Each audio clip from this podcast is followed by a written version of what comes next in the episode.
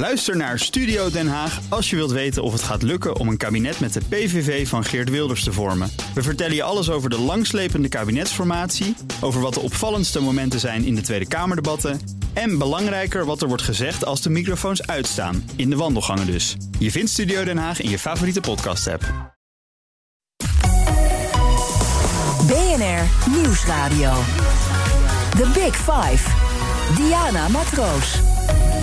Welkom bij BNR's Big Five. Politiemensen, verplegers, vrijwilligers, huisartsen, hulpverleners staan deze week bij ons centraal. We klapten massaal voor deze groep. Het zijn immers onze helden. Ze houden Nederland draaiende. Maar hoe gaat het zoveel maanden later met de mensen die vooraan staan in de strijd tegen corona? Wat signaleren zij in de samenleving? Dat vragen we deze week aan hun voormannen en vrouwen in BNR's Big Five van de frontlinie. Vandaag is Roline de Wilde, de directeur van de Kinder telefoon bij mij te gast. Als onderdeel van het ministerie van Volksgezondheid heeft deze organisatie de wettelijke taak om de stem van het kind te laten horen. Roline, van harte welkom. Uh, uh, toch even benieuwd. Zelf ooit als kind met die kindertelefoon gebeld? Nee, want toen. Uh, ik ben al zo oud toen, uh, toen was. Nee, nee, nee, nee. niet niet uh, toen, toen was het nog niet, want ja, het bestaat toen, nu. Ik, ik, ja, precies. Het bestaat nu, gelukkig. Ja, ja, het, ja. Bestaat, het bestaat intussen ook al een tijdje. Je hebt zelf ook kinderen. Zeker. Ja, Zeker. Uh, bellen die wel eens? Want het wordt natuurlijk ook heel vaak voor een grapje even gebruikt. Hè? Om en te bellen, ook. om een pizza te bestellen. Of ja, dat, dat noemen wij dan uitproberen. Hè? Dus heel veel kinderen proberen bij ons uit. Dat hoort er ook gewoon bij. Wie is de stoerste plein en alles, dat gebeurt allemaal. Nu overigens ook veel minder, want dat gebeurt heel veel vanaf het schoolplein. Dus dat merken we minder. Ja. ja.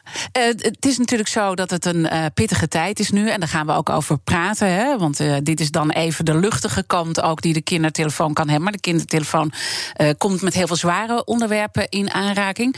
je bent zelf niet een van de vrijwilligers die natuurlijk met kinderen belt. Maar ik neem aan dat je wel eens meeluistert. Wat, wat raakt jou in dat soort gesprekken? Uh, ja, kijk, wat, wat mij het meest raakt zijn kinderen die uh, voor het eerst bij ons uh, hun verhaal vertellen. En dat, dat kan dan gaan over, over van alles. Hè? Um, maar bijvoorbeeld ook over seksueel misbruik of gevoelens over zelfdoding of zware eenzaamheid of huiselijk geweld. En um, het, wat, ik, wat ik altijd echt heel mooi van hoe onze, want onze vrijwilligers die zitten aan de, aan de lijn, hè, dus dat zijn, eigenlijk, ja. dat zijn echt onze helden even vooral helderheid. Ja. Um, die um, hebben geleerd, die zijn echt goed getraind. Die hebben geleerd om, om kinderen dus echt uh, heel open tegemoet te treden. Om uh, te kijken wat is er met jou aan de hand. En, en waarom bel jij ons vandaag? Hoe is het met jou in feite? En. Um, en, en ja, er zijn heel veel kinderen die schamen zich ook echt wel voor de dingen. Uh, uh, omdat ze ook denken dat het bijvoorbeeld hun eigen schuld is. Uh, dat ze worden geslagen omdat ze vervelend zijn geweest. Of um, dat ze de enige zijn die, die met, met depressieve gevoelens rondlopen. Voelen zich dan raar. dus ik, wat mij het meest altijd raakt, is het gevoel van opluchting. als, als kinderen denken oh. Oh, oh, ik ben niet de enige. Of het is niet mijn schuld. Oh, en, en, dan, en dan gebeurt er ook iets. En dat vind ik altijd heel erg mooi. Waarin een soort kracht ook van kinderen. Kinderen hebben natuurlijk ongelooflijk veel kracht. Uh, veerkracht, gelukkig in deze tijden ook. Um, en ik denk als je dat weet aan te boren in een gesprek, uh, ja, dan dat is hij gewoon heel mooi. Want dan, ja. dan elk kind kan dan een, voor zichzelf bepalen welk stapje die kan maken. En dan zeg je met name zo'n kind wat voor de eerste keer belt. Dat, dat is met name dat punt waar jij dan echt geraakt wordt. Nou, uh, kinderen bellen vaak, absoluut vaak met ons. Maar het is meer als, als een kind voor het eerst durft het verhaal te vertellen. Wij hebben, wij hebben ook, uh, dat noemen wij dan stille bellers. We hebben overigens chatten en bellen gebeurt allebei. We hebben het altijd over de telefoon, maar met de telefoon gebeurt veel meer dan alleen bellen. Ja, jullie zijn met de tijd meegegaan. Sterker nog, er zijn natuurlijk heel veel jongeren die hebben last van belangst. Dus uh, er wordt heel veel gechat. Um, en dat zijn vaak ook de wat vaardige gesprekken overigens. Um, maar het is, um, ja, het, het, mooie vind ik wel dat als je het gesprek echt open ingaat, dat, dat kinderen dus, hè, wat ook die stille bellers, die, die durven in het begin soms ook helemaal niks te zeggen. Die hangen ook letterlijk soms ook na, na een minuut of twee gewoon op. Hè. En, en dan proberen wij wat vragen te stellen. En dan, en dan soms gaat een kind toch praten. En, uh, ja, en dan voor het eerst eigenlijk iets vertellen waar, waar, waar hij of zij dan soms al heel lang mee loopt. En uh, ja, dat vind ik heel mooi. Daar zijn wij ook voor. Ja. En dan zitten we even naar deze periode. Ook heel uh, ja. concreet natuurlijk te kijken, de coronatijd. Hoe anders zijn de gesprekken nu? Nou, kijk, kinderen kunnen met ons over alles uh, bellen. En dat doen ze gelukkig ook. Hè. Dus het gaat ook over. Uh, uh, goh, ik vind Pietje zo leuk, maar ik weet niet hoe ik moet zeggen dat ik hem leuk vind. Of hè, dat soort dingen gaat het ook over. Dus of hoe moet je zoenen? Hoe moet je, hoe moet je tong zoenen? Noem maar eens even. Want dat zijn allemaal van die dingen die je dan toch liever niet aan je vrienden vraagt. En waarvan iedereen denkt dat je het al weet. En dat, maar dus er, er worden ons heel veel dingen gevraagd. Ook echt gelukkig hele luchtige en vrolijke en gezellige dingen. Maar ja, de laatste tijd is het wel zo, hebben wij gezien, we hebben daar onderzoek naar gedaan, dat uh, na een periode dat er dus nog geen coronacrisis was, de eerste lockdown vorig jaar, en dat de scholen ook dichtgingen, en de tweede lockdown. En wij zien helaas wel dat het, het soort gesprekken verzwaart. Dus het gesprekken over de luchtige onderwerpen neemt relatief af. En de gesprekken over zware onderwerpen, waaronder dus echt veel mentale problemen, maar ook huiselijk geweld, dat neemt toe. En we zien ook dat uh, de, de, leeftijd van kinderen toeneemt. Dus ook meer oudere kinderen die ons met dit soort zware problemen bellen. Want je kan tot 18 jaar bellen, ja, tot, Met, uh, ja, tot 18. Of chatten. 8, 8 tot 18 ja. kun je bellen en chatten. We hebben overigens ook een forum waar de oudere kinderen elkaar ook helpen. Dat is ook heel mooi om te zien um, hoe ze elkaar daar een hart onder de riem steken, tips geven. Uh, dat kan 24-7, dus dat is natuurlijk ook wel fijn. Uh, wij zijn zelf bereikbaar tussen 11 en 9 elke dag. Um, ja, dus het is. Um, het, het, ja, het belangrijkste is denk ik dat wat wij zien is dat. Um, uh, ja, de luchtige puberonderwerpen, zoals we noemen, dat neemt iets af. En, en, de, en de zwaarte neemt, neemt in de gesprekken nou, iets af. Volgens mij zijn het best wel grote sprongen die er gemaakt ja. worden. Als ik even zo naar wat cijfers ja. heb gekeken die jullie hebben gedeeld. Ja. Nee, nee, dat klopt. Dat klopt. Als je bijvoorbeeld ziet dat het aantal gesprekken over verliefdheid... Uh, dat, dat was gemiddeld ongeveer 20 per dag. Hè. Chat en telefonie, dat is nu uh, naar 14 uh, afgenomen. En, en daartegenover zie je dan helaas... dus het gesprekken over zelfdoding van 17 naar 21 gestegen. Gesprekken over... over huiselijk geweld van 14 naar 18. Weet je, dus daar zie je echt. Nou ja, je zou dat liever anders zien, zou zeggen. Ja. ja. En uh, maak je erg zorgen als je dat ziet gebeuren? Ja, kijk, ik denk dat we ons allemaal zorgen maken. Mm -hmm. um, dat is ook heel normaal. Um, en um, ik denk dat het, het, het, belangrijkste is, dat merken we ook bij kinderen, perspectief. Uh, wanneer is het, klaar? Uh, voor kinderen is een jaar, als je, als je ja, nog niet zo oud bent, dan is een jaar wel heel erg lang.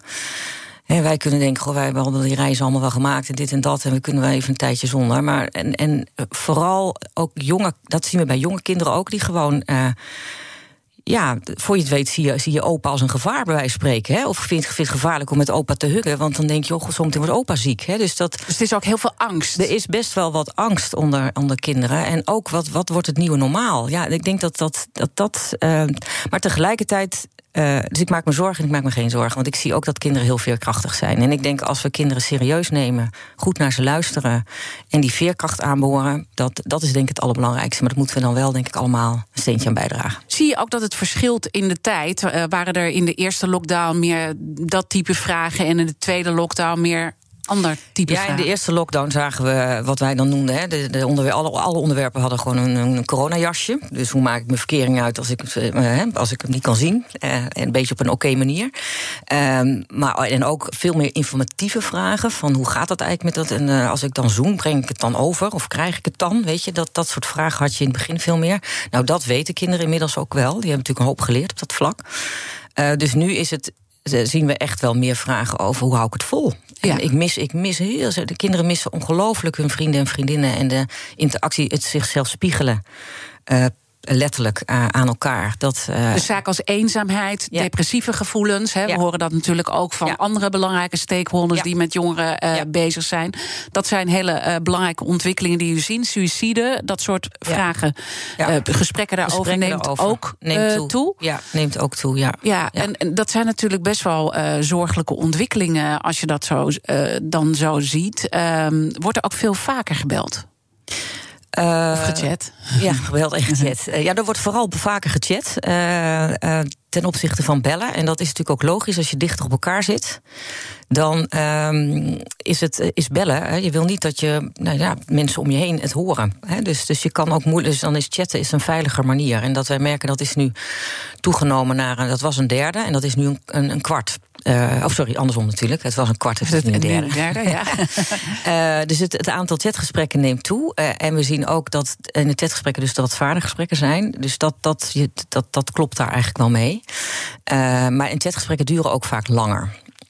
En daarom, ja. ja dat, dat maar ook meer telefoontjes, hè? Dus al met vorig al jaar gemiddeld een, een, een, een, duidelijke stijging, inderdaad. En nu zien we dat stabiliseren, maar we zien wel veel meer chatgesprekken ten opzichte van telefonie. Als je die twee dingen bij elkaar pakt, eigenlijk de veel zwaardere gesprekken en veel meer gesprekken, of dat nou via welk platform dat ook eh, binnenkomt, kan je dat nog wel aan dan met vrijwilligers die daar dan zitten? Nou ja, wij hebben 700 vrijwilligers. Uh, en uh, ja, daar zijn wij gewoon heel erg blij mee. Want die, en die mensen hebben ook een hele grote flexibiliteit laten zien uh, vorig jaar. Toen, zeker toen het net begon. En ook uh, ja, mensen natuurlijk ook zelf ook uitvielen uh, met klachten en quarantaine en wisten allemaal veel minder. Dus wij kunnen dat zeker aan. Um, maar uh, jouw vraag is misschien ook gericht op hoe het mentaal met ze dan is? Of is het vooral. nou ja, ook de zwaardere onderwerpen. Ja, hè? Ik denk ja. van je, je krijgt veel zwaardere onderwerpen binnen. En ja, jeetje, ik bedoel, het zijn wel mensen die natuurlijk goed getraind zijn hè, als vrijwilliger. Absoluut. Het zijn vaak mensen die pedagoog zijn. Dus het zijn ook niet zomaar mensen. Maar ja, dat, dat moet dat niet in toch meer professionelere handen komen? Ik denk de kracht van ons is juist dat wij uh, met uh, vrijwilligers, goed getrainde vrijwilligers werken, die heel dicht bij de doelgroep uh, ook nog staan. het zijn, het, het zijn, we hebben vrijwilligers van alle leeftijden, maar, maar een groot deel is, is relatief jong. Die is nog aan het studeren of net afgestudeerd. En ik denk dat juist de kracht, de laagdrempeligheid is dat het niet professioneel is. Dat bij ons kom je niet in een dossier, je zit nergens aan vast. Je, je voelt ook dat het, het is in dat opzicht veel meer open en laagdrempelig. Ik denk dat dat juist voor kinderen heel erg belangrijk is. Want eh, er zijn ook heel veel andere mogelijkheden. Maar dat is professionele hulp. The Big Five.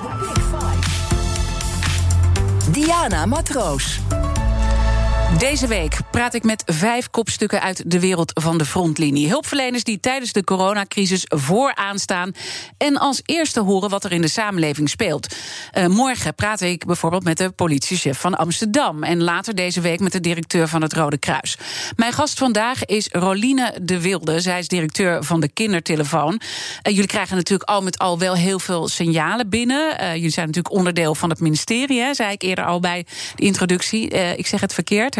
Wij zijn een uh, onafhankelijke stichting, maar wij worden gefinancierd door het ministerie omdat wij een wettelijke taak uitvoeren. Een wettelijke taak om de stem aan het kind uh, uh, zichtbaar te maken.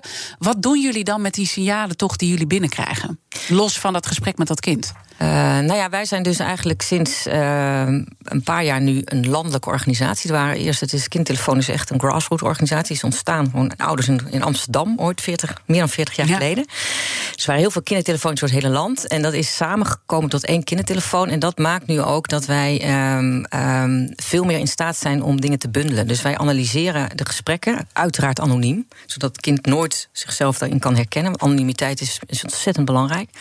Maar wat wij dan dus doen is gewoon kijken van wat vertellen kinderen ons. Dus daarom konden we bijvoorbeeld in die coronatijd ook een vergelijk maken met de voor, de eerste lockdown en de tweede lockdown. En wat wij heel erg belangrijk vinden, wij zijn de enige organisatie in Nederland waar kinderen in zulke grote getalen uit zichzelf, zonder dat iemand heeft gezegd dat ze het moeten doen, gewoon ons komen vertellen wat hen bezighoudt. Wij sturen ze ook niet. Wij gaan ze ook geen enquête voorleggen van... joh, wat vind jij nou van de coronacrisis? Wat vind jij wat moet gebeuren? Nee, wij vragen gewoon, hoe gaat het met jou? Waar kunnen we je mee helpen?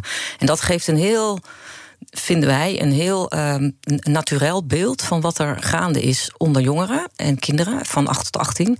En dat signaal, dat proberen wij dus nu sinds kort uh, ja, terug te geven aan de maatschappij. En, um, en op welke manier doe je dat? Door dit soort gesprekken, ja, neem ik aan?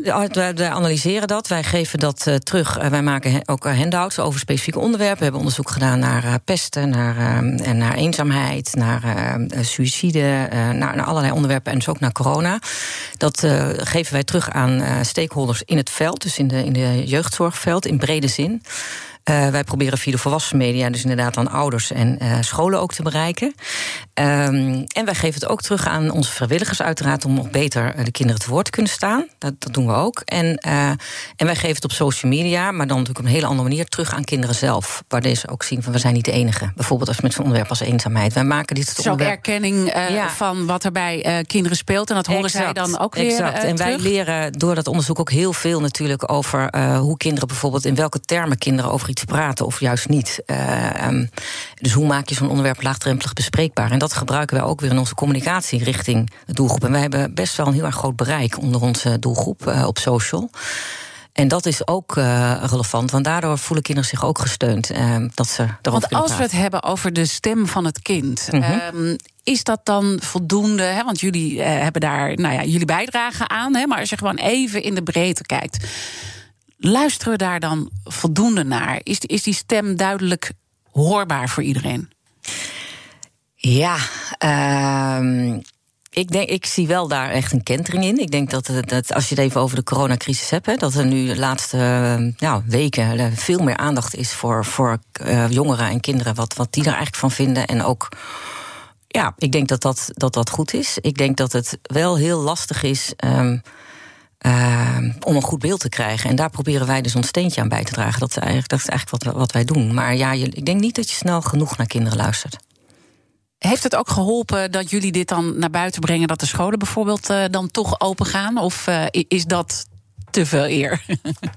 Nou ja, weet je, ik denk dat alle, alle beetjes helpen. Uh, wij, wij werken natuurlijk ook samen met andere organisaties die ook allerlei dingen naar buiten hebben gebracht, een beetje in diezelfde tijd. Dus dat hebben we ook natuurlijk wel met elkaar. Weet je, je deelt je informatie en je kijkt dan hoe kunnen we dat naar buiten brengen om die stem beter te verwoorden. En wij zijn gewoon een apolitieke organisatie, dus wij zeggen alleen ja, wij brengen gewoon naar buiten wat kinderen ons vertellen. Maar dat is wel heel krachtig, denken wij, uh, vinden wij. En als je dat naast allerlei andere dingen zet en onderzoeken, dan krijg je natuurlijk wel een totaalbeeld. En dat is wat je ziet gebeuren. En dat alles bij elkaar heeft, denk ik, wel geholpen om inzicht te geven in hoe zwaar het nu voor kinderen is. En dat ze gewoon gehoord moeten worden. En, en uh, bijvoorbeeld ook het signaal wat wij van veel kinderen hoorden, die wilden gewoon heel graag terug naar school. Dus dat hebben wij ook verteld. Ja, en, en dat gaat dus nu gebeuren, hè? Gelukkig wel. Gelukkig uh, wel. Had het veel eerder moeten? Als je kijkt naar de grote problemen die nu bij je want het is niet niks. De problemen die jij natuurlijk aangeeft, eh, depressies, er wordt vaker over suïcide gesproken. Dat zijn nogal grote zaken. Ja, het zijn zeker hele grote zaken. Kijk, ik denk um, wat heel belangrijk is, is dat kinderen gehoord worden. En, en, dat, en dat, je het, uh, dat ze erkend worden in waar ze zitten. Dat, dat vind ik zelf een als je nou zegt van wat, moeten, wat zou ik graag willen dat iedereen gaat doen, is dat. Dus praat met kinderen, vraag hoe het met ze is. En het besluiten over eh, wanneer de scholen open moeten, ja, weet je, het lijkt mij vreselijk ingewikkeld om dat soort dingen te besluiten. Want je moet met zoveel dingen rekening houden. Dat, ik, ik weet alleen dat het voor kinderen heel erg belangrijk is. En voor veel meer dan alleen leren. Ik denk dat dat ook duidelijk is geworden uit ook signalen, onder andere van ons, maar ook van anderen. Het gaat niet alleen om het cognitieve stuk. De mentale ontwikkeling, het bij elkaar zijn, het op de apenrol zitten en, en dat soort dingen. Ik denk dat dat, wat ik, dat vind ik eigenlijk wel heel mooi aan, dat dat zo duidelijk is geworden de afgelopen tijd. Dat school veel meer is dan een cognitieve stukje. Daar gaan we zeker nog even verder over praten uh, later in ons gesprek. Uh, wat we dan binnen dat onderwijs nog uh, kunnen verbeteren. Toch puzzel ik nog even met echt van die hele grote problemen die je benoemt. Mm -hmm. um, jullie kunnen dat niet oplossen. En je, geeft aan, het is juist zo ontzettend belangrijk dat het kind nou ja, dat verhaal heeft kunnen doen op dat moment. En die heeft al allemaal hordes moeten nemen. Want ze durven eigenlijk ook in eerste instantie niet over dingen te praten. Heb je dan niet het gevoel van we laten zo'n kind weer los, dat is doodeng? Of, of doe je daar nog andere dingen in? Kijk, uh, wij zeggen altijd, wij hebben dus 700 vrijwilligers. Die worden niet alleen heel uh, goed opgeleid, maar ook geselecteerd aan de voorkant. En als je, wij noemen dat oneerbiedig gezegd, als je bij ons een, een redder bent, als je kinderen wil redden, dan moet je niet bij de kindertelefoon komen werken. Want wij luisteren naar kinderen en wij proberen ze in hun kracht te zetten. En uh, wij zijn gewoon ook het eerste portaal. Dus wij zijn, wij zijn gewoon de plek waar kinderen. waar we proberen samen met het kind te ontdekken waar zit je precies mee wat kun je doen. En er is gelukkig ook daarna als het nodig is, als een kind dat nodig heeft, verwijzen wij ook door. We hebben een hele goede contacten met allerlei soorten organisaties, van Veilig Thuis tot 113, tot Rutgers, tot 4, dus de seksueel misbruikorganisaties, van alles. Dus als kinderen na het gesprek met ons door willen, maar ze zijn bij ons wel zelf in de regie. Ik denk dat dat ook heel erg belangrijk is. Anonimiteit, zelf in de regie zijn.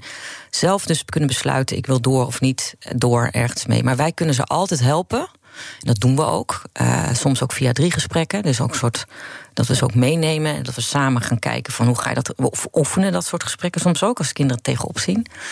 En wij kunnen ze ook vertellen van hoe zit dat dan? Hoe werkt dat dan als je naar veilig thuis gaat? Wat gebeurt er dan? Want kinderen zijn vaak ook bang voor consequenties. Hè? Als ze eenmaal in een dossier komen, of een van hun ouders komt in een dossier, wat gebeurt er dan? Dus, dus wij vervullen daar denk ik een hele belangrijke voorportaalfunctie in. Dus eigenlijk in zo'n gesprek met zo'n kind moet zo'n kind het gevoel hebben welke stappen die zou kunnen ondernemen. Dus het gesprek met zijn ouders aangaan. Hoe pak je dat aan? Maar ook de andere organisaties die er zitten. En dan laat je hem dus eigenlijk toch los. Ja, kinderen kunnen overigens altijd terugbellen. Dat doen ze ook regelmatig. Hè. Dus dan zeggen ze ook: mag ik nog een keer terugbellen? Want ik moet even over nadenken. En dan wil ik graag dat gesprek nog even oefenen of zo. Of ik ga een brief schrijven aan uh, een voetbalcoach bijvoorbeeld, waar ze dan een gesprek mee willen voeren. Wij proberen ook heel erg kinderen uh, te triggeren op van wie in jouw omgeving vertrouw jij wel? Waar, waar zou jij dan terecht kunnen als ze het dus zwaar hebben? Um, en uh, hoe, zou je dan dat, hoe, hoe zou je dan die hulp kunnen gaan vragen? Want ik denk de zelfredzaamheid van kinderen, als je die weet te vergroten, daar hebben ze ook in andere situaties. Niet alleen dit specifieke punt, waar ze dan op dit moment mee zitten, maar daar hebben ze natuurlijk een hele leven wat aan. Als ze gewoon leren van hé, hey, als ik gewoon zelf eens even ga kijken, waar kan ik terecht? En ik durf, ik durf hulp te vragen. Ik durf dat geeft ze ook heel veel kracht. Dus ik denk dat je dat niet moet onderschatten hoeveel kracht Ze kunnen ook veel meer dan dat we denken. En, misschien, en het gevoel we van, van kinderen misschien het gevoel van, Ja, zeker. En het gevoel van, hé, hey, maar ik ben zelf in charge. Ik kan de regie nemen over hoe vervelend of hoe leuk mijn leven ook is. Ik kan altijd zelf bepalen hoe ik daarin sta en welke stap ik neem dat geeft heel veel kracht. En ik denk dat dat iets is wat wij heel erg, daar zitten wij op. En dat ja, vind ik zelf heel erg uh, belangrijk en ik vind het ook heel mooi. Nou, zit iedereen natuurlijk uh, zoveel mogelijk thuis te werken. Ja, wij zitten nu hier in de studio, maar heel veel mensen zitten uh, thuis. De kinderen zitten ook veel thuis. Dat lijkt me heel moeilijk voor zo'n kind om dan contact te zoeken met jullie. Want je hebt dan niet even dat je nou ja, toch stiekem even kan bellen zonder dat je ouders het doorhebben. Daarom wordt er dus ook veel meer gechat. Dus dat is precies wat jij zegt. Zeker als je wat kleiner bij huis bent en je hebt geen eigen kamer of je hebt geen plek waar je rustig kunt zitten. Zien wij dus ook veel meer chatgesprekken eh, als mensen dichter op elkaar zitten. Ja, dat klopt. Dus mooi dat die, eh, die, die mogelijkheid er ook is. We hebben natuurlijk eh, deze week BNR's Big Five van de frontlinie, waar veel mensen uh, nou ja, interviewen die uh, vooraan staan in die strijd als het gaat om corona. zijn er ook veel kinderen die zich zorgen maken als als uh, hun ouders een vitaal beroep hebben? Dat was in het begin, kregen we daar wel veel vragen over. Van mijn, mijn moeder staat voor de klas en uh, hoe is dat dan? En wordt hij dan niet ziek? En dat, dat zien we nu minder. Uh, het idee dat kinderen gewoon toch meer ervan weten. En het is ook een meer gegeven. Dus ze zijn er nu ook aan gewend. Hè? Je papa of mama is dus in zo'n beroep en is van huis en sommigen dus niet. Dus dat is ook wel. Dat is, ik denk dat de kinderen daar wel meer aan gewend zijn. Ja.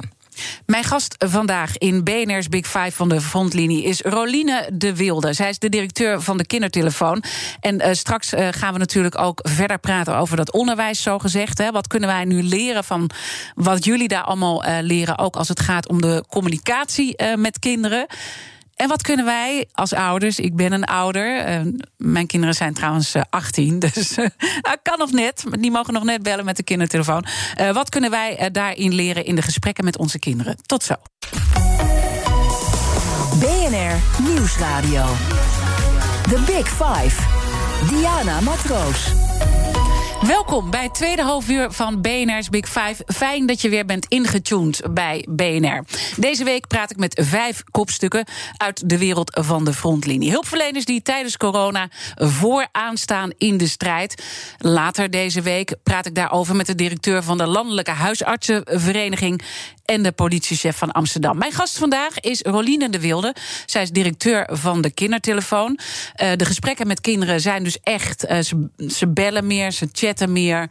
Uh, de gesprekken zijn veel zwaarder als gevolg van die coronacrisis. Dus die signalen brengen jullie nu ook naar buiten.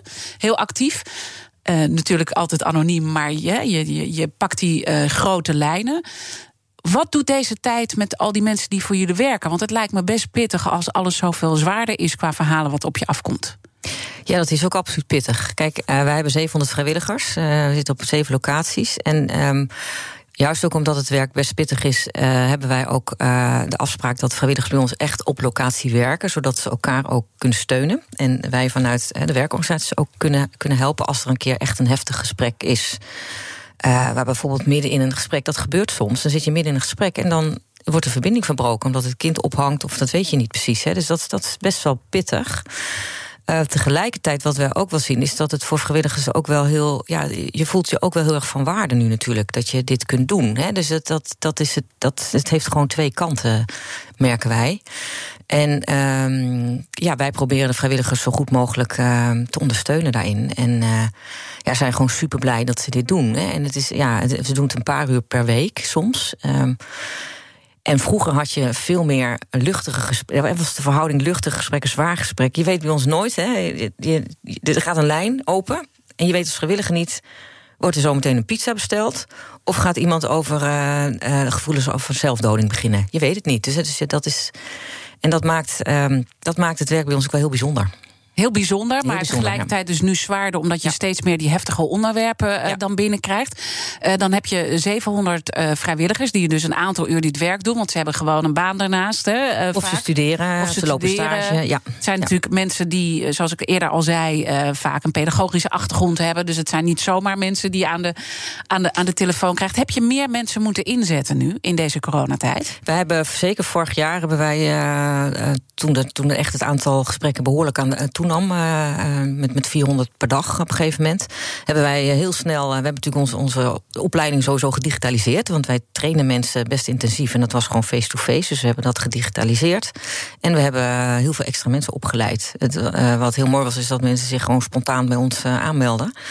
Dat had ik nog niet eerder meegemaakt bij een organisatie. Ja. Dat het gewoon zo, ja, mensen wilden heel graag iets doen. Want wat mij heel erg lastig lijkt, als je zeker meer zware gesprekken krijgt, hè, want jullie krijgen en meer gesprekken binnen, dus dus via verschillende vormen. De chat of de telefoon, maar jullie krijgen ook zwaardere uh, gesprekken.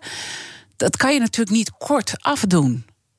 Nee, dat is, dat ook een, van de dingen. Ja, zeker. Kijk, dat is, eh, die training is, is ook op verschillende dingen gericht. Is ook, is, is, het is heel erg open vragen stellen. Uh, kijken waar zit het kind en waar kan ik het kind uh, nu in. Hè, wat, wat wil het kind zelf? Uh, dus heel erg explorerend, zo ordeloos mogelijk eigenlijk vragen stellen. En tegelijkertijd ook wat wil je in dit gesprek bereiken? Hè? Wat wil je nu? Je kan ook niet je hele leven in één keer oplossen, natuurlijk. Hè? Dus als je ergens mee zit. En soms is het voor kinderen echt gewoon. Um, voldoende uh, en ook heel erg belangrijk om hun verhaal kwijt te kunnen. En, uh, en wij trainen vrijwilligers er ook op, op wanneer rond je af. Uh, zeker als het iemand is waar het slecht mee gaat. Dan, ja, het heeft, dat zie je trouwens ook als je. En wij, wij zijn dan geen professionals, maar een professioneel gesprek zie je dat natuurlijk ook. Hè, na een half uur, drie kwartier. Dan, ja, dan, dan, dan heb je het belangrijkste voor dat moment heb je, heb je dus dat moet je heel goed weten aan uh, te voelen. En is dat dan nu moeilijk voor de mensen die daar werken? Want uh, intussen eh, hoor je de volgende telefoon al binnenkomen. Zo gaat dat natuurlijk. Nou, je ziet op het scherm of de lijnen open zijn. Nou, ja, nou is wel okay. zo dat wij echt wel... daar hebben wij ook grote stappen in gemaakt, gelukkig. Wij waren digitaal toevallig helemaal net klaar voor deze periode. Dus daar zijn we heel blij mee geweest. Mm -hmm. dus wij hebben wat, wat, dan workforce management heet. Dus wij kunnen heel goed nu kijken wanneer bellen kinderen. wanneer bellen dus meer, minder en uh, mm-hmm. Maar als er zoveel op je afkomt, ik bedoel, ja. je bent mensen aan het opschalen, uh, je bent mensen erbij aan het trekken, maar die moeten ook nog getraind worden. Is het een worsteling dat je misschien eigenlijk langer wil doorpraten met een kind, want je voelt gewoon, zeker, dit, dit zijn zwaardere problemen, maar ja. Ik moet ook die andere telefoon nu nemen. Nou, dat is het. Wij, nemen, wij geven elk kind aandacht die het verdient. Dat, dat proberen Staat wij. niet onder druk. Dat, dat, dat, dat, is het niet. Maar het is wel dat we gewoon wel tegen willen zeggen... op een gegeven moment, het is wel goed om af te ronden na een tijdje. En dat kind dan bijvoorbeeld aan te moedigen... om uh, de, nog een ander moment weer terug te bellen. Ja. Want uh, op een gegeven moment is ook de, de, de, de, de, de, de, ja, de tijdspannen... van in hoeverre je kan concentreren op datgene. Zullen we zeggen, ook voor het kind. Hè? Ik maar ik probeer dan toch nog eventjes in, in een uh, verhaal te komen. Hè? Want je zei, er zijn veel meer 16, 17-jarige ja. jongens die dan bellen over huiselijk uh, geweld. Dat is nogal wat. Hè? Ja. Uh, hoe gaat dan zo'n gesprek instappen? Ja, we hebben een, een, wat wij dan noemen een, een fasemodel. Hè. Dus wij, wij, en, en dat, uh, dus waarin je ex, echt exploreert van, um, nou, wat is er op dit moment met jou aan de hand? Uh, wat, wat zou je graag willen? En, en wat zou je daarvoor kunnen doen? En dat, dat gaat via verschillende stappen. En ik denk dat het, maar het, alle, het is, dat, dat model is een hulpmiddel. Het allerbelangrijkste is dat een een kind, en hoe ouder het kind is, hoe kritisch hij daar vaak ook op wordt, terecht, uh, is het contact. Heb je echt contact? Heb, er, heb je echt uh, erkenning voor waar die persoon jou op dat moment voor belt en, mm -hmm. uh, of chat? En ik denk dat als dat er is, dat dat het allerbelangrijkste is. En vanaf dat punt kijk je dus verder en rond je op een gegeven moment dus ook af. Ja, maar, welke stappen neem je dan door? Want huiselijk geweld is niet iets volgens mij wat je dan kan denken dat laten we dan maar zo. We hebben nee, het, houden het bij het gesprek. Hè? Nee, dus nee, wat, nee, wat, nee, hoe nee. gaat Nou ja, je kijkt naar van alles. Kijk, je kijkt, je, wij, wij, wij geven ook, uh, wij, wij vragen heel vaak van wat denk je zelf wat je kunt doen. Hè? Nou, vaak hebben kinderen daar zelf al over nagedacht. Um, maar durven bepaalde dingen niet. Dus dan denken we, wat zou je nodig hebben om het wel te durven doen, bijvoorbeeld. Uh, maar soms weten ze het ook echt helemaal niet. En dan uh, kunnen wij natuurlijk ook tips geven. Kijk, wij hebben contact met, met organisaties die uh, professioneel hierin werken.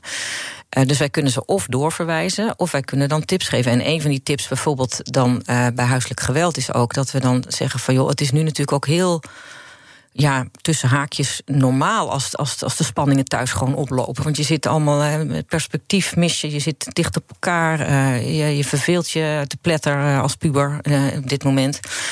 Dus dan zeggen we ook, kijk, als je, dan, als je jezelf heel erg boos voelt worden, um, neem even een time-out bijvoorbeeld. Dat is, dat is ook een, een manier. Dus maar wie moet dan die time? Want ik bedoel, als er huiselijk geweld uh, is mm -hmm. en, en zo'n kind krijgt daarmee te maken, dan ja, kan je niet zeggen van dat hoort er een beetje bij in deze tijd dat iedereen wat opvliegender is. Nee, maar wel. Kijk, wat wel zo is. Kijk, soms denken kinderen dat het heel erg aan hen ligt, omdat zij gewoon onhandelbaar zijn of vervelend of weet ik wat. En, en als wij dan aangeven, ja, weet je, het is, heel, het is wel heel normaal dat je in deze tijd je zo voelt. En uh, het, kan ook gewoon dan heel makkelijk gebeuren dat je even heel boos wordt. Uh, en dan gaan we met het kind kijken, wat kan je doen om minder boos te worden? Wat helpt jou? Uh, maar is het dan niet zo bij huiselijk geweld? Sorry, maar dan, dan nee, zou ik echt zeggen van... Uh, uh, ik bedoel, er zijn instanties hiervoor die, die daarop ingrijpen. Dat gaat daarheen, want dit mag ja, je maar dan nooit moet je wel als kind, tolereren. Ja, je moet er als kind wel aan toe zijn. Kijk, wat wij doen is, ge, is geruststellen. Mm -hmm. um, kijken eens wat er aan de hand is. Maar ook als de norm stellen. Als, als een kind geslagen wordt door, door iemand in zijn directe omgeving. De, de, dat kan, de dat, moeder bijvoorbeeld. Ja. ja, dat, dan zeggen wij dat ook. Via dat mag dus niet. Dat mag niet gebeuren. Uh, dus dat mag jouw moeder, als in dit geval, dan niet doen. Wat jij ook hebt gedaan, dat mag jouw moeder niet doen. Dus wat kunnen wij doen? Maar dat kind moet wel eerst dat. Als je dat bij wijze spreken van jongs af aan gebeurt, hè, dan, dan is dat voor jou normaal. Dus ik denk dat, dat, dat wij proberen ook echt met het kind dan in dat gesprek te kijken van joh, dat is dus niet normaal. Wat doet dat met jou? Wat kan jij doen? En natuurlijk verwijzen wij als dat, als dat kan en als het kind het wil, wij verwijzen door dan in dit geval bijvoorbeeld naar Veilig Thuis. Ja, dus, en dan kan er ook een drie gesprek plaatsvinden, Zeker. waardoor je en meteen als er dat echt een uh, ernstige situatie aan de hand is, dan zeggen we ook: wij adviseren jou nu op te hangen en 112 te bellen, bijvoorbeeld. Als er echt iets op dat moment iets heel heftigs aan de hand is. En dan leggen we ja. ook uit hoe dat werkt. Je zegt een aantal keer, uh, het gaat over uh, open gesprekken eigenlijk ja, ja. voeren. Wat, wat kunnen wij hier nou zelf als ouders van leren... van hoe jullie gesprekken doen? Of wat doen wij als ouders? Ik kijk dan ook even naar mezelf. Wat doen we verkeerd? Nou ja, kijk, ik, uh, ik zie het altijd maar zo. Uh, ik was zelf, uh, toen ik bij de kindertelefoon ging werken... gingen mijn kinderen zelf net het huis uit, of tenminste de jongste. En uh, ik heb toen die opleiding ook gedaan. En dan word je ineens wel een soort van bewust onbekwaam achteraf nog. Dat je denkt, oh ja, zo had ik dat ook nog kunnen doen. En je doet het natuurlijk altijd als ouder met de beste bedoelingen. Maar wat, wat, je, wat het is, is je zit er gewoon heel dicht op. En je hebt een belang. Je wil graag dat het met jouw kind goed gaat. En dat voelen kinderen. En, um, en dat maakt ook dat het voor kinderen heel prettig is om soms, als, als ze ergens echt mee zitten, om dat met iemand anders te bespreken die iets minder belang heeft. Omdat als je dat vertelt aan je ouders, dan voel je meteen dat zij er wat bij voelen. Ja, dat, uh, en, en uh, ja, dat voel je als kind. Ja. Want uh, je kunt als ouder nog net zo doen als het ja. is, dat voel je. En, en tuurlijk dat zijn kunnen we natuurlijk moeilijk uitschakelen. Nee, precies. Maar wat je wel kunt doen als ouder, is, is proberen. Um, ja, open te staan voor hoe, hoe, wat is er met jou aan de hand. Te erkennen van waar een kind nu zit. En toch proberen nog open vragen te blijven stellen. Hè? Dus, dus uh, uh, wat zou jij dan willen doen, bijvoorbeeld? Uh, wat, dus heel erg de, wat-vraag, zeggen we altijd, is heel erg open. Hè? Dus, dus, en, en probeer zo lang mogelijk weg te blijven van... weet je wat jij moet doen? Of als ik jou was. Dat is dat, die neiging heb je natuurlijk ook met goede vrienden, vriendinnen zelf ook. Die heb je heel snel. Um, maar het helpt mensen echt het meest als ze hun eigen oplossing hebben verzonnen. Dus dat is elke keer Super waar je op terug, ja. uh, hoe moeilijk het probleem ja. ook is. Het gaat ja. erom dat je zelf regie durft te pakken. Ja, en het allerbelangrijkste, en dat klinkt misschien heel erg flauw, uh, maar het allerbelangrijkste is. Uh, het luisteren. Soms wil iemand alleen maar even zijn verhaal kwijt. En geen tips. En niet van, oh wat erg, oh dat heb ik ook mee. Gewoon alleen maar even je verhaal kwijt. En dan echt gewoon open luisteren. En gewoon zeggen, goh, weet je, hoe is dat dan voor jou? Ja, weet je zeg, eh, weet je dat? Ja. En, en dit, is, eh, dit klinkt heel makkelijk, maar het is Wij natuurlijk weten als geen ander, heel erg moeilijk. Wij weten als geen ander hoe moeilijk het is. Ja, Ik doe het elke dag, luister. ja ik ook. BNR Nieuwsradio. The Big Five. Diana Matroos. Je luistert naar BNR's Big Five van de frontlinie. Mijn gast vandaag is Roline de Wilde. Zij is directeur van de kindertelefoon. Uh, we waren net al een beetje op het punt uh, gekomen dat wij proberen ook een beetje te leren van jullie gesprekstechnieken. Uh, wat wij daar als ouders van kunnen opsteken. En ik wil ook de kettingvraag nu graag erin brengen. Want onze gasten stellen elkaar vragen via de kettingvraag.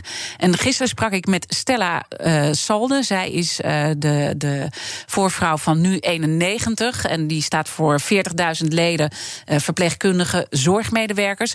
En zij had uh, deze vraag voor jou. En ik zou graag van haar, aan haar willen vragen: wat kunnen onze verpleegkundigen en verzorgende beroepen leren van de jarenlange ervaring en, en kennis die zij hebben opgedaan met deze digitale uh, mediatechnieken? Ga ik er zeker. Ah, nou, daar hoorde je mij nog even overheen. Ga ik zeker vragen. Nou, dat doen we dan nu bij deze. Bij deze. ja. ja. ja. Ja, ik vind het altijd oppassen. Weet je, wat kunnen anderen leren? Je wordt zo snel. Ik, ik denk dat, ja, ik, ik, ik, ik denk toch de neiging dat heel simpel te houden. Um, bij wat ik net eigenlijk al zei. Um, als al, iedereen die met kinderen werkt, hè, in, um, of eigenlijk ook met volwassenen, maakt niet zo heel veel uit. Gewoon eens wat vaker vragen: hoe is het met jou vandaag? En dan niet alleen maar te willen horen goed, maar ook als er dan even iets terugkomt dat het wat minder is. ja, echt even bij die persoon te blijven. Hoe dat voor jou is. En wat, wat ik denk dat dat, als we dat vaker zouden doen. Inclusief ikzelf overigens. Dat dat, dat, ja, ik denk dat we zeker in deze tijd mensen dan zoveel kunnen helpen. Gewoon om het wat lichter te maken. Even, ja, even je gewoon goed luisteren, uh, erkennen ja. van het probleem, dat ja. is heel erg belangrijk. Maar ook gewoon even erkennen dat je het even wat minder zit of zo. Hè. En dan hoeft het niet direct heel zwaar te zijn, maar gewoon even wat. Gewoon, ook wel weer eens, iedereen wil op dit moment perspectief. En weer weten wanneer mag ik op vakantie op het terrasje of weet ik het allemaal. En het is niet altijd leuk. En we proberen altijd wel te zeggen dat het allemaal wel gaat. Tuurlijk gaat het ook.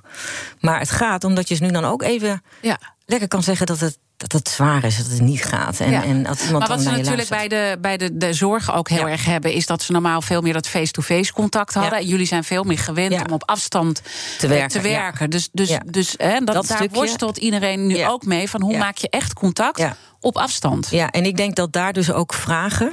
Ja. dat dat heel goed helpt. Uh, dus niet te snel uh, invullen.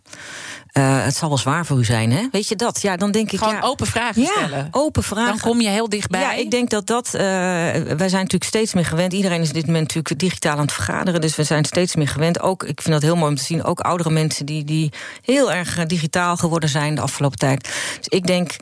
Tuurlijk is dat lastiger. En ik kan me dat voor de zorg voorstellen dat dat heel erg veel lastiger is dan, dan iemand echt zien. Maar ik denk open vragen stellen dat dat altijd helpt. Uh, ja. ja. Goed, goed, goed dat je dat meegeeft. Uh, digitaal was natuurlijk ook de stap die het onderwijs uh, heeft moeten maken. En je refereerde er eerder in ons gesprek ook aan. Van, er ligt natuurlijk ook wel voor een rol voor het onderwijs om ook andere zaken op te pakken. Uh, want hebben zij wel voldoende oog gehad voor die gesprekken met kinderen die jij nu benoemt, die zo ontzettend belangrijk zijn om hun erkenning te geven, te luisteren en hun stem te laten horen?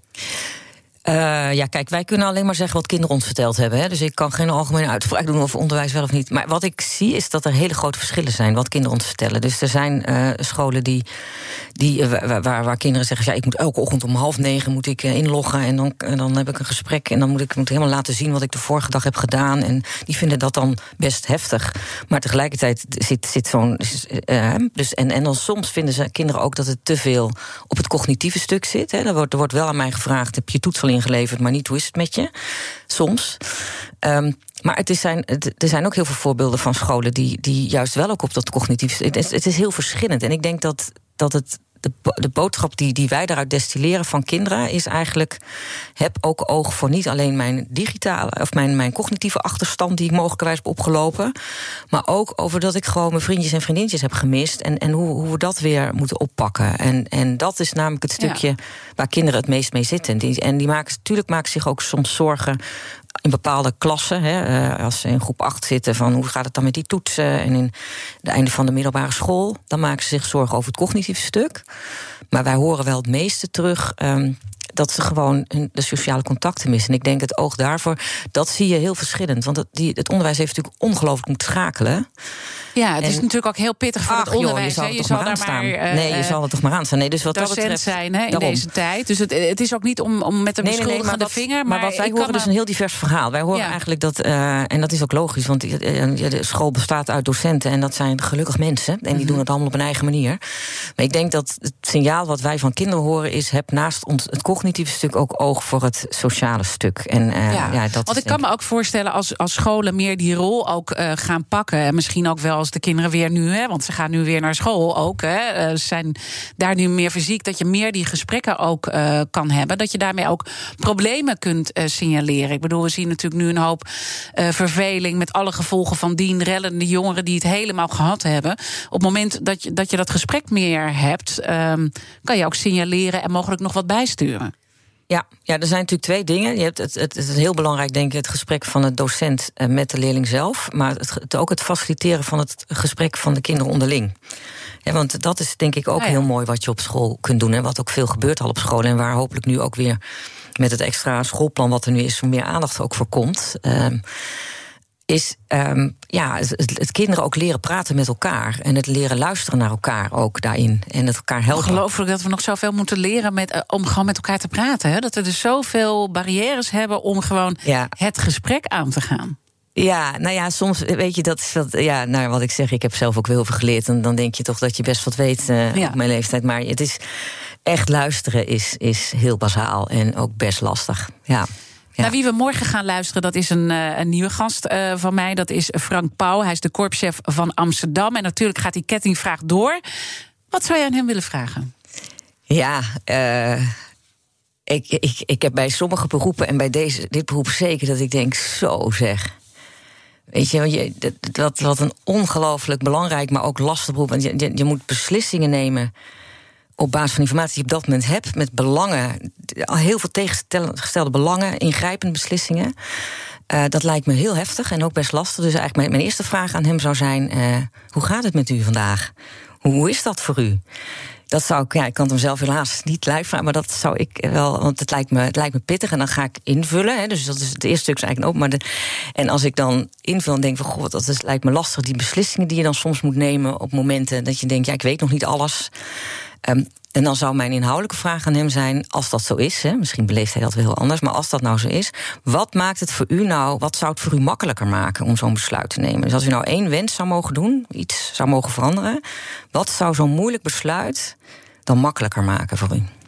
Hele mooie vragen. Ik ga ze allebei uh, natuurlijk stellen. Wat is iets wat jouw werk makkelijker zou maken?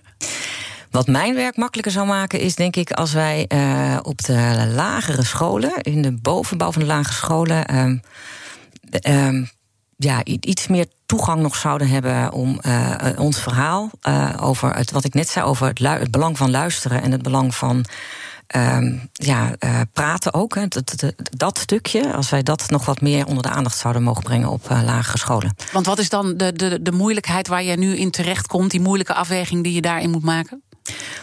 Nou ja, wij hebben gewoon uh, wij hebben die 700 fris aan de lijn. En wij kunnen niet alle kinderen. Kijk, wij hebben een ongelooflijk hoge naamsbekendheid. Daar zullen heel veel organisaties zijn er jaloers op, weet ik.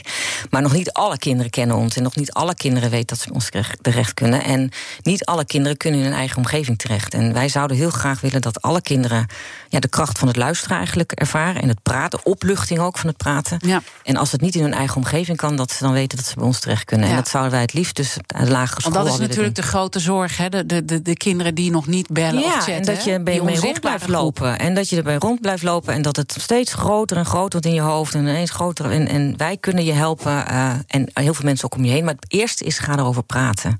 Goed. En dat zouden wij heel graag op alle lagere scholen kenbaar willen maken. Ik wil je danken voor je komst. Roline de Wilde, directeur van de Kindertelefoon. En natuurlijk, zoals altijd, zijn alle afleveringen van BNR's Big Five terug te luisteren. Je vindt de podcast in de BNR-app en op bnr.nl. Maar blijf luisteren naar BNR. Straks Iwan Verrips. BNR breekt. Ik wens je een mooie dag.